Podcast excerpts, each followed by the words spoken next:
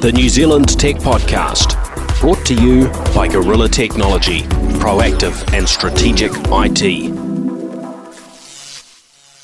Greetings and welcome along to the New Zealand Tech Podcast. We're at episode 481.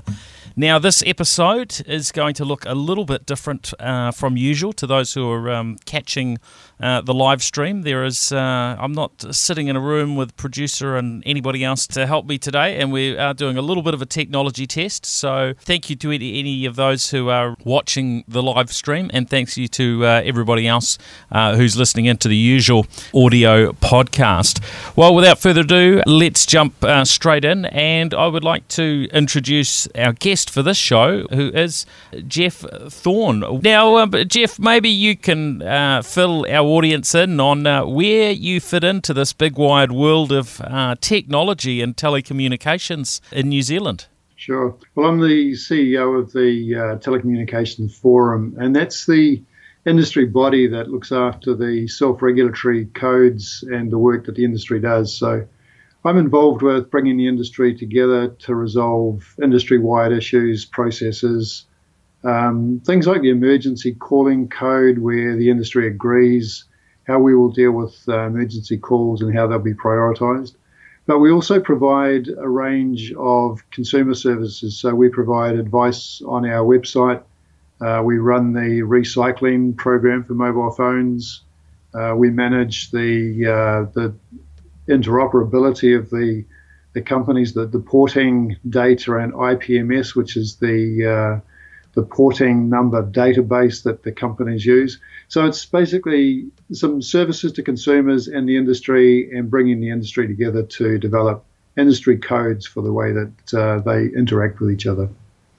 Well, that's excellent. And uh, of course, now with uh, being in this time of, of COVID 19, um, you know, you're, you're, playing quite an important uh, role there in terms of, you know, really um, ensuring everybody's on the on the same page, and uh, I, I, think uh, you know sharing a fair chunk of advice as well uh, online. So it's great, great to great to have you on the show, Geoff. Thanks, Paul. It's um, right at the moment what we're doing is acting as that link between the industry and the government, particularly some of the uh, government departments, making sure that we can provide all the data that they need, the prioritisation, making sure that the government priorities are being fed through to the industry and likewise back again to the government. So it's that's quite an important role. We're quite a small team, but uh, we've got a lot of support from the industry for what we're doing at the moment. That's fantastic. Well, let's uh, let's dive in now. First up, I would like to uh, to thank our uh, show partners and it's really because of their, their support that we're going to be able to uh, you know keep going, especially uh, through this time. And um, you know we've got a fair bit of content lined up over the next few days uh, and weeks ahead, and we'll be, we'll be talking to people from really right across the industry. Uh, but but certainly uh, over the next few days, uh, a fair bit with um, with the leaders from the um, the telecommunications and and the tech world to to really draw in on on their advice and experience. Uh, experiences to date. Um, but yeah, big thank you to our partners Sumo Logic, Vodafone New Zealand, Spark, Vocus. HP and Samsung. So uh, yeah, it's uh, it's them that's keeping the show running. So uh, thank you to our partners. Now, um, before we sort of dive into to uh, talk a little bit about uh, COVID nineteen and um, and really its impact and some of the considerations that we should be having. There were a couple of other things uh, that I wanted to uh, I wanted to mention. Uh, Apple have announced their new iPad uh, Pro tablets.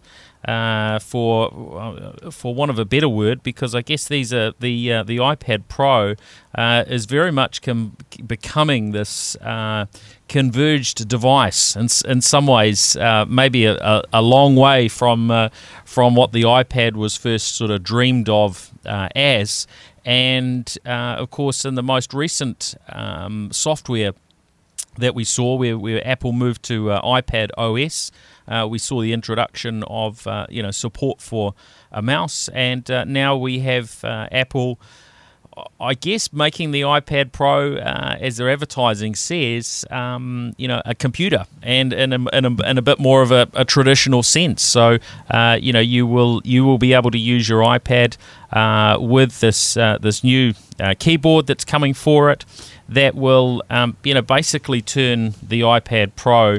Uh, into a laptop of sorts. Of course, it is running a mobile operating system, so there are some uh, some limitations there. But by uh, by having this new uh, keyboard, which has a trackpad on it, and of course you've got the stylus as well, um, there are certainly shades of the the early uh, tablets that uh, that came out from from Microsoft all those years ago. It must be going about uh, back about you know 20 years when when, when we saw Microsoft sort of entering entering that that tablet world, and of course it, d- it, didn't sort of work out too well, and really until recent years. Geoff, um, what sort of devices do you use? Uh, has this uh, caught your attention at all? What Apple are, are doing with their uh, the iPad uh, Pro and, and, and making it uh, more that sort of crossover device between a, a tablet and a, and a laptop? I only keep loosely in touch with what's happening in the tech world. I, I, sort of look at products that are coming through every now and again, but uh, when I use uh, a Lenovo laptop, which folds back and looks like a uh, tablet, so it's uh, it's a tablet and uh, and a laptop. So I'm using sort of both of those facilities. The Yoga, um, I, I, imagine, is it? Yes, it is. Yeah. Yeah. yeah. It's uh, it's very versatile. I, I use OneNote a lot, um, and I find that the ability to just flick stuff in there and then find it again easily is uh, is very useful. So everything sort of links in towards that. Yeah. So I, no, I don't. I don't use the Apple. I have used Apple in the past, but I found the uh, the closed system very frustrating. Right, right. All right. Now, um, I, I, guess you know most of the most of the other things we're going to talk about. Um, actually, there, there's another uh, topic that's uh, that, that's down the uh, uh, the Apple front that we'll, we'll mention first. Um, last week, I got some communications from uh, from Apple and they've they're launching an update for uh, for their Watch Four and Watch Five, or, or Series um, Four and Five uh, watches, and they're enabling the electrocardiogram. Goodness me, electrocardiogram or uh, or ECG, which uh, of course is a, a, medical test that helps. Um, um, look for abnormalities and revealing uh, whether a wearer, for instance, has an irregular uh, heart rhythm. And we'd heard about this uh, coming to the US, um, but Apple weren't comfortable sort of launching that uh, globally. But that has uh, has now arrived. So I've just got that on. Um, Apple Watch today, actually, that that uh, that installed. I think I got an alert yesterday, and it's come out. Um, on another episode, I will talk about the um, the new uh, Withings uh, Activity Watch with ECG monitor. Uh, that one's just just arrived in today. So uh, it's it's not only Apple that are doing the um, the the ECG monitoring, uh, but for those who are uh, in the Apple ecosystem, I'm I'm sure they're they're quite happy to to have that offered to them via an update. All right, now let's let's jump into uh, talking a, a, little bit more around what's happening with um, with COVID nineteen. Now, uh, Geoff, I, I, imagine you're um, you're you're across uh, what our ISPs are, uh, are doing and our telcos are doing in terms of um, last week on the show actually. Um, I made a comment that it would be it'd be really great um, if it's if it's at all practical for our um, um, internet providers to do something similar to what we were seeing uh, in the US with uh, removal of uh, of data caps. And uh, yeah, pleasing to see that that was uh, that was enacted uh, fairly quickly soon after. So I'll take all the credit for that, of course. um, but really, really stepped up to that. Yeah, no, very, very, very pleasing to see that. Um, look, you know, I guess across the industry, there's been um, a real effort made to, uh, you know, ensure that people are going to be able to uh, successfully work from home um, with without. Uh, you know challenges of uh, of data caps getting in the way, and of course, um, so yeah, I, I think uh, you know we've obviously um, yeah, been been pretty pleased about that, and uh, you know, Chorus most recently has also sort of stepped in from a from a wholesale um, perspective. Uh, can you share a little bit about what's what's sort of happened there, and um, you know your um, you know your um, uh, knowledge of what what's uh, what's going on, and uh, you know how much of a challenge is it for the you know telcos to adjust things like this at the drop of a hat? Well, it's been a bit of a challenge, Paul. I mean, the industry's made huge investment over the last few years, and you know when you look at things like the Rugby World Cup, and the industry stepped up collectively there to make sure that the right investments were being made to ensure that there was plenty of capacity. So there's a lot of investment there. There was um, capacity added, and then when we get to this year and the COVID 19, um, again, each company has uh, looked at it. They're all Kiwis. They're run by Kiwis. So they're uh, they're quite keen to support New Zealanders as we go through this. So the caps came off very quickly. There's also been a few other um, initiatives. I think some of them have dropped late payment fees. Um, they've indicated they won't disconnect people if uh, payments are late. So they really are supporting uh, New Zealanders, and we're working closely with the Ministry of Education on closing gaps in connectivity for students when if they've got to work from home. So there's been a lot of effort by the industry. I think they've really stepped up. Yeah, that's re- that's really pleasing, and um, yeah, that's certainly another aspect is um, you know how education uh, con- continues, and uh, you know I think um, in in the case of some schools, they're, they're starting their school holidays uh, immediately so that they can get prepped to deliver the online uh, you know courses and. Uh, and learning, which you know makes uh, certainly make makes some sense because it's going to take a little while to to actually get into the position where they're really uh, you know ready to go. I imagine. Yeah, there's quite a lot of work uh, just identifying what the gaps are, what the priorities are, what connections we can actually provide, um, and some of the areas are actually quite a long way from certainly a long way from fibre networks. Um, so it's a question of what copper networks have we got, what what fixed wireless can be provided what stock have the retailers got so that they can actually provide uh, hardware into the homes to support that. So there's a lot of work happening at the moment to bring all of that together, and that's part of the work that I'm involved with at the moment.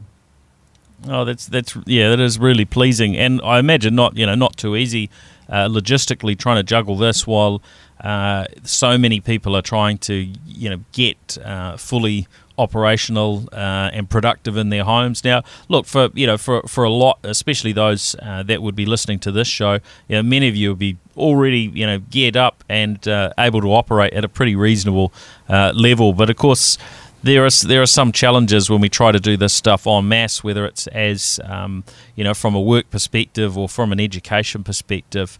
Uh, there there are you know just realities of things that need to be addressed, and I think we've seen uh, retail stores selling out of desks and, and chairs for people to set up their home offices. Uh, so there are some of those very obvious things, but of course there's lots that really go, is going on behind the scenes uh, from that perspective of uh, telecommunications providers uh, and and the I guess the IT sector. Uh, in general, and uh, you know, I, I, saw somebody sharing sharing on Facebook around their uh, uh, their current workload compared to a, a normal day, and uh, I think they had about three times as as much on their on their plate as as was normal in terms of uh, you know dealing with some uh, IT support type type requests. So um, yeah, it's going to be a, a, a, very busy time, uh, at, at, least uh, initially. And um, you know, then then from there, um, look, it, it's it's it's hard to know exactly how it's going to play out. I I imagine, um, but you know, really, it's these uh, these these couple of days until we until we get uh, through to, to where everyone is, is kind of under uh, under that four week lockdown. Now, um, I guess other other aspects that we um, that we need to be uh, thinking about as far as uh, COVID nineteen is is concerned. Um, now, one of them is on the uh, on the cybersecurity front, and last week you know, I talked about uh, you know the cautiousness that we need to uh, have ourselves and and encourage uh, with those that are maybe a little bit less uh, technically uh, inclined, And I, I mentioned uh, text, a series of text message I, messages I'd been getting from uh, from Ryman Ryman Healthcare, and I was just using that as a little bit of an example.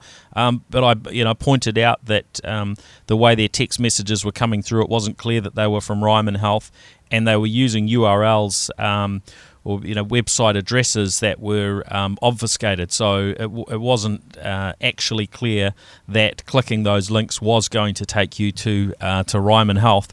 Uh, we're very pleased to say that um, you know shortly after that podcast was epi- uh, episode was published um, that that they've picked up on on that after you know quite a series of, of text messages uh, following that format, and they're now being very clear uh, right at the top of each message and saying that it's from Ryman Healthcare, um, and they're they're giving a link to I think it's rymanhealthcare.co.nz. Uh, um, so yeah, just really pleasing to see that uh, you know, everyone's working together. Uh, everyone's trying to do their their part um, to to step things up, but you know, I think it will, will remain that there, there is a considerable risk around cybersecurity uh, during this time. And so, yeah, we'd really encourage those of our, our listeners that are, are clued up on the things to look out for to, um, you know, do educate your friends and family. Um, in the last week, since since the last episode, I've had uh, probably four, maybe five phone calls that have been from a couple of different African um, countries. Uh, one of them, the number when it came up on my phone, looked a little bit like it was a local call. It looked like it was an 021 uh, number that was calling me. Uh, but if you, I looked a little bit closer, I saw it was 0021. Uh, and so, you know, it's, it's, just part of the, the many scams that go on. I guess in that case, they're uh, hoping that I would see it, maybe see a missed call, or if I answered it, uh, then they would hang up the call and hope maybe I would call them back, uh, and and you know, generating some um, some some call revenue. Um, do, do, you have any thoughts on, on this, Geoff? How uh, how hard is it for uh, our telecommunications providers to uh, you know deal with these types of uh, scenarios? Because of course the the scam calls are mixed up with legitimate calls, and we need to be able to you know make and receive calls to uh, to all parts of the world. Yeah, it's a real challenge, Paul. We've um, put together a code actually. It was an a informal process across the industry for people in each company to, to uh, compare notes and exchange information about scams. But what we've done now is we've actually formalized that process so that we can plug information in and it goes across the industry much faster and allows us to block those calls off. But what we've also done is we've engaged with uh, a whole pile of third parties. So we've got DIA, um, the Commission for Financial Capability, um, CERT, NetSafe, and some of the banks actually signed up to the same process so that as they get information about scams from their customers and we can identify the numbers, we can actually plug that directly into the industry and we can block those calls. So it's a, it's a real issue, but we're doing quite a lot to actually try and stop it. It's um, it, it's a real challenge, and these things keep bouncing back. It's like uh, whack-a-mole, where you just yeah. block a number and then they come straight back in and, and another spoofed number. Sure, sure. Now the other thing that, that's um, that, that's been on my mind uh, from a cybersecurity perspective uh, is this uh, challenge that we have. We've moved to a world where multi-factor authentication is is really needed to keep accounts secure. Um, but we've started uh, in New Zealand seeing uh, porting of numbers uh, in an illegitimate manner, or, or, or so I've heard. Um, you'd probably be a bit uh, a bit closer uh, to this, but I, you know, I was thinking through the process of uh, of porting a number because um, with the new new Apple Watch, if you're on the Spark network, uh, then you can uh, you can uh, basically add a add an eSIM to it and uh, and have your number uh, shared across a, a primary handset uh, and the Apple Watch. And, and Spark's the only one that does that at the moment. I know it's coming to Vodafone as, as, well. I think mid year was was the last comment from them, but I was pretty keen to try it out. So I was thinking of porting my number. Now, in the in the current climate and just how busy um, I imagine that everyone uh, is at uh, at our telcos. I'm I'm not sure whether I should uh, sit back and wait, but it it um, you know I guess reminded me that uh, it's not that hard to port a number. and when we think about moving a domain name from, uh, say, one provider to another, uh, you not only need to know the domain name, but you also get issued uh, with this with a little key, and in New Zealand we call it a UDAI uh, code.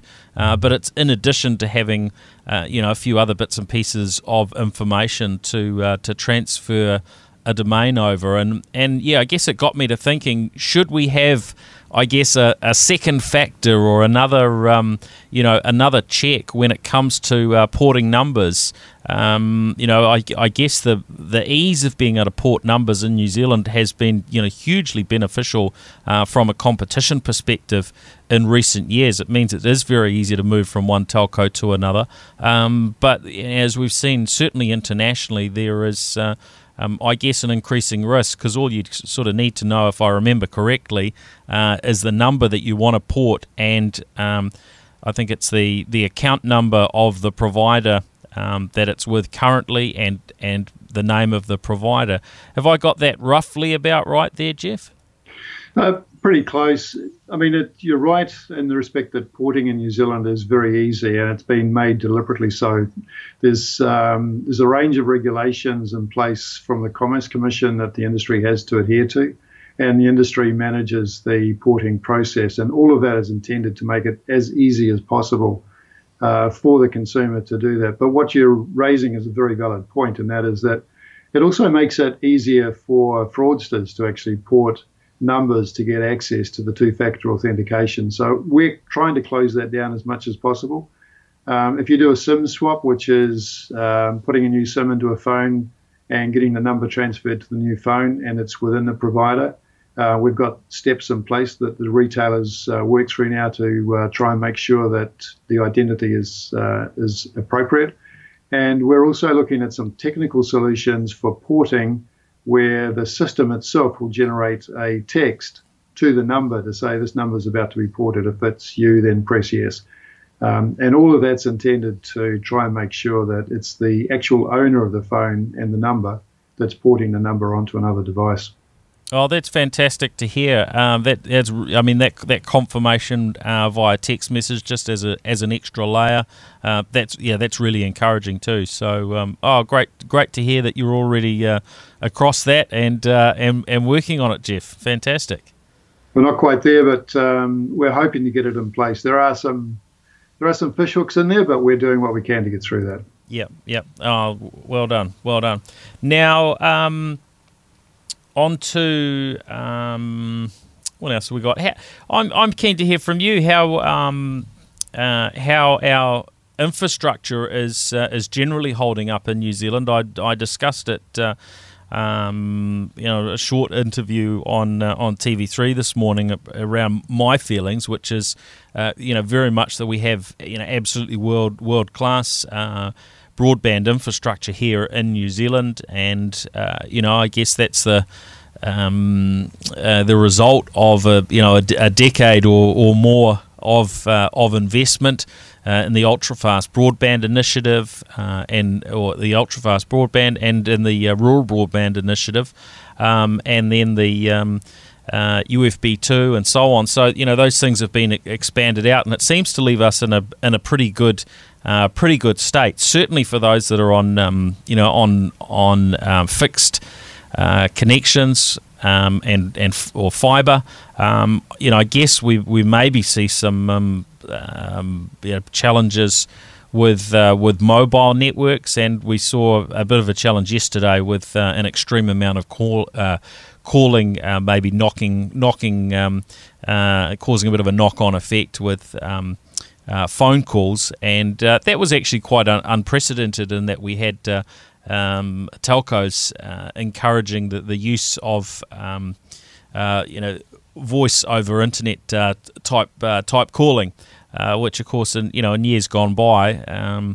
It was uh, you know it was a traditional calling that was always sort of the, the gold standard. So um, you know that that was that was interesting, but I think it just highlighted how uh, how good our internet uh, infrastructure is.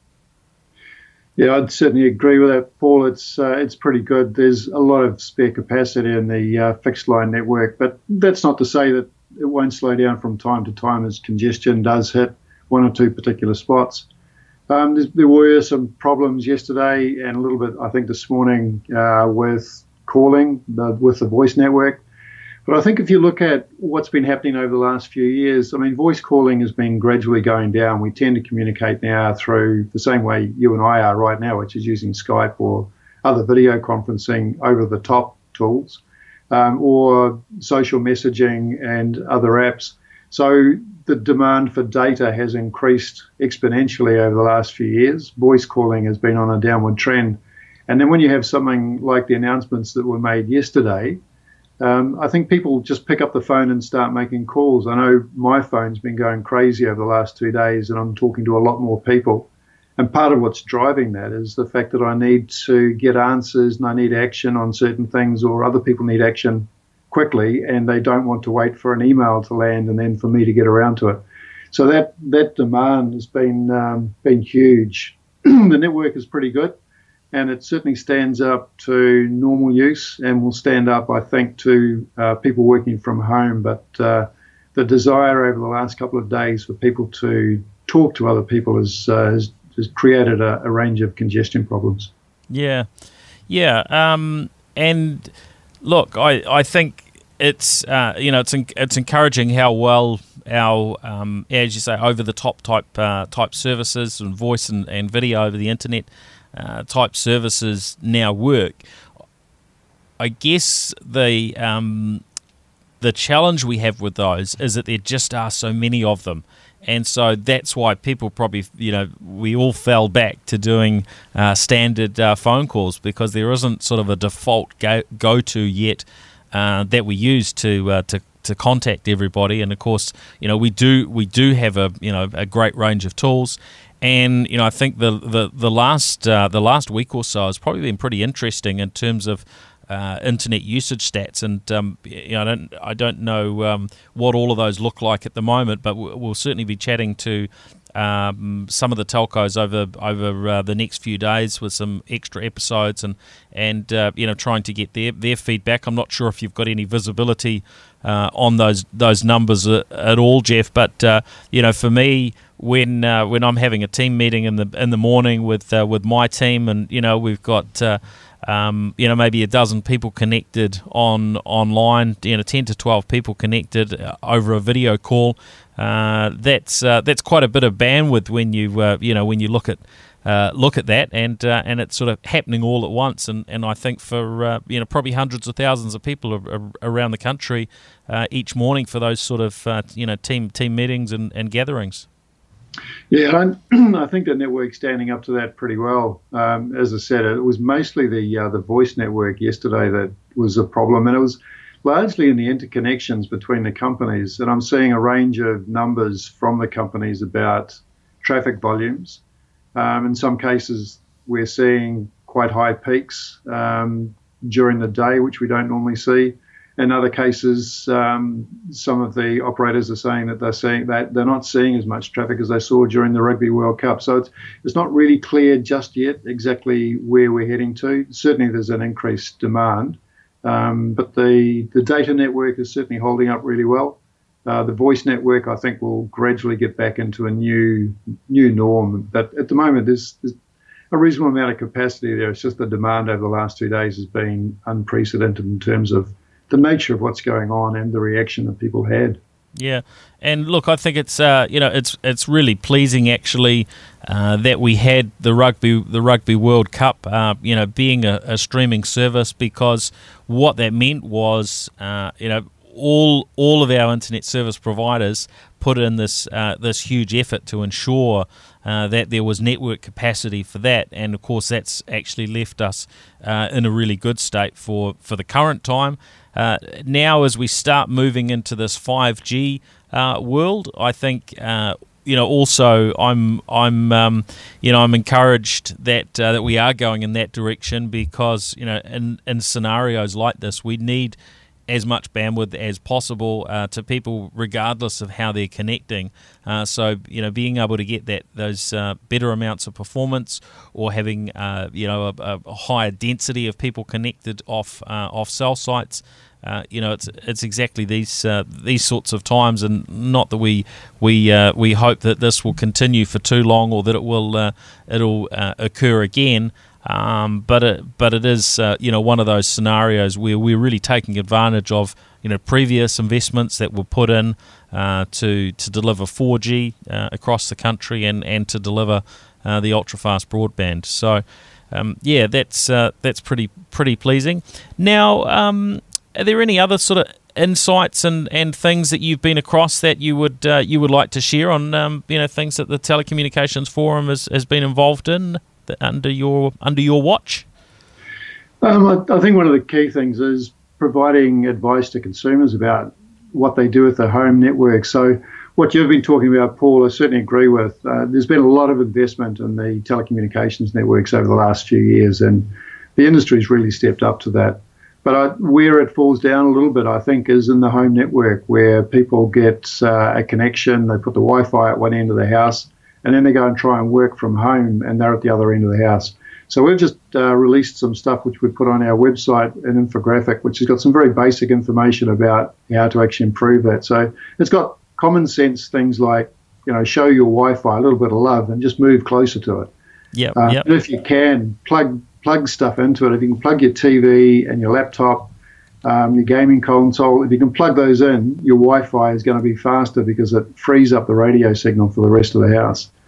Um, and put extenders into the house. If you're going to work from the far end of the house while the kids are uh, streaming Netflix, put an extender in between you and the uh, the Wi-Fi. So there's there's some information on our website that we've just put up. As I said, it's basic, but it's it's things that people just don't think about. But it will improve the uh, the home network service. Yeah, that's that's great. Well, um, yep, I'm just having having a having a quick uh, uh, quick look now, and uh, yeah, I'm seeing you know exact, exactly that how to get the uh, the best from your, your home network. And look, yeah, the, these are uh, things that often aren't uh, aren't communicated uh, too well. So yeah, it's, it's certainly helpful that um, that that's something that the New Zealand Telecommunications Forum has, has, has picked up. So well done. That's that that's great. Good. All right, now just having a look at what else we've got we've got there on our on our uh, list. I think we've actually we've covered off most of the uh, the bits and pieces. We were also ha- hoping to um, have one of the team from Unitec join us in relation to the course that they've been running, their cybersecurity course, uh, which you know I was I was pretty pleased to hear about them establishing this course, but unfortunately, with what's uh, gone on with COVID nineteen, they are absolutely flat stick getting that course into a position so that they can run it remotely over the weeks weeks ahead and convert that to uh, to be available for online learning from next week. So totally uh, understand why that's been uh, been a bit of a challenge for uh, for them today. But we'll uh, we'll we'll look forward to uh, engaging with them in the in the future on that one and you know gaining a little bit of understanding on on how that that's going but you know I mean certainly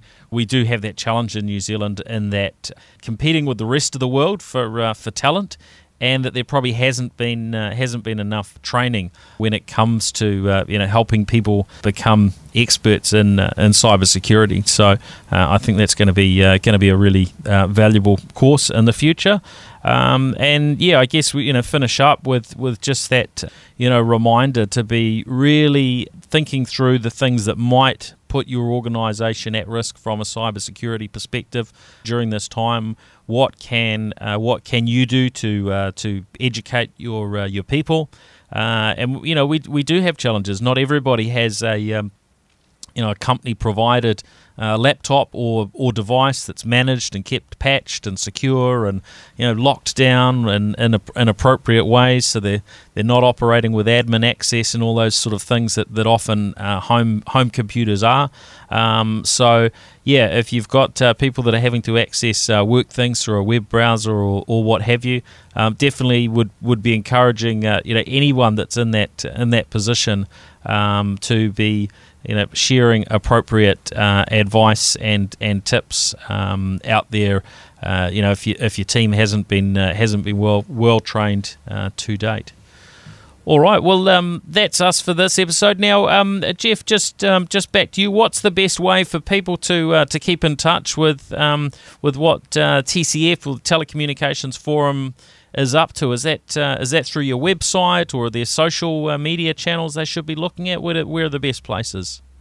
Uh, probably through our website, Paul. We um, we put updates on there about what we're doing and all the information that we've got about our codes and consumer services is all on our website. It's probably the best place to keep in touch with what we're doing. Yep, yep, okay. That's good. Well, so that's at tcf.org.nz.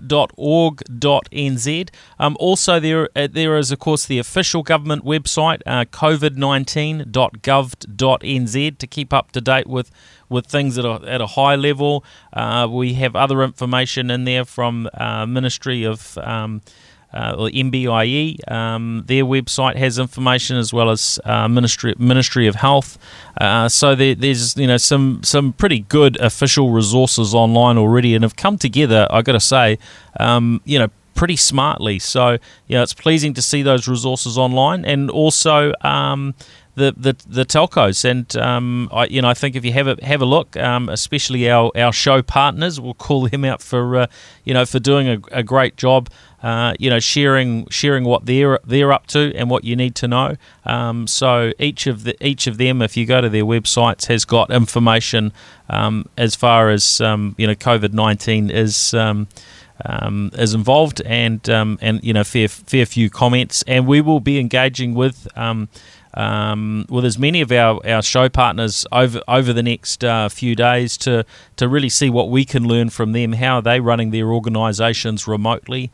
Uh, how do you handle uh, trying to, in some cases, lead a really big team uh, without being able to interact with them in person?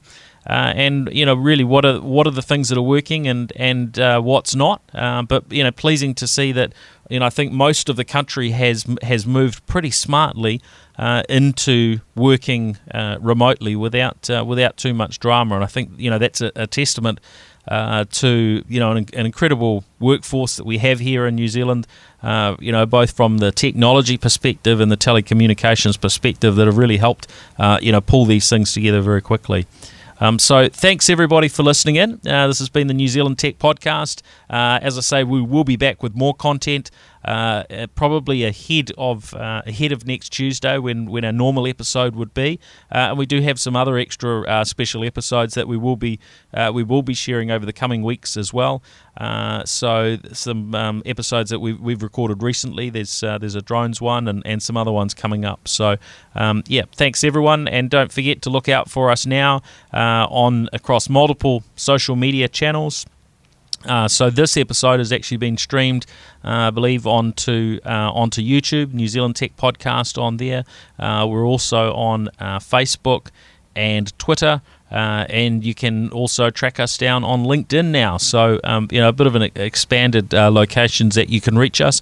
And if you've got questions or concerns, things that you're tackling or things that you've learned, would love to hear from you. So you know feel free to to get in touch. You can reach me directly paul.spain at gorillahq.com.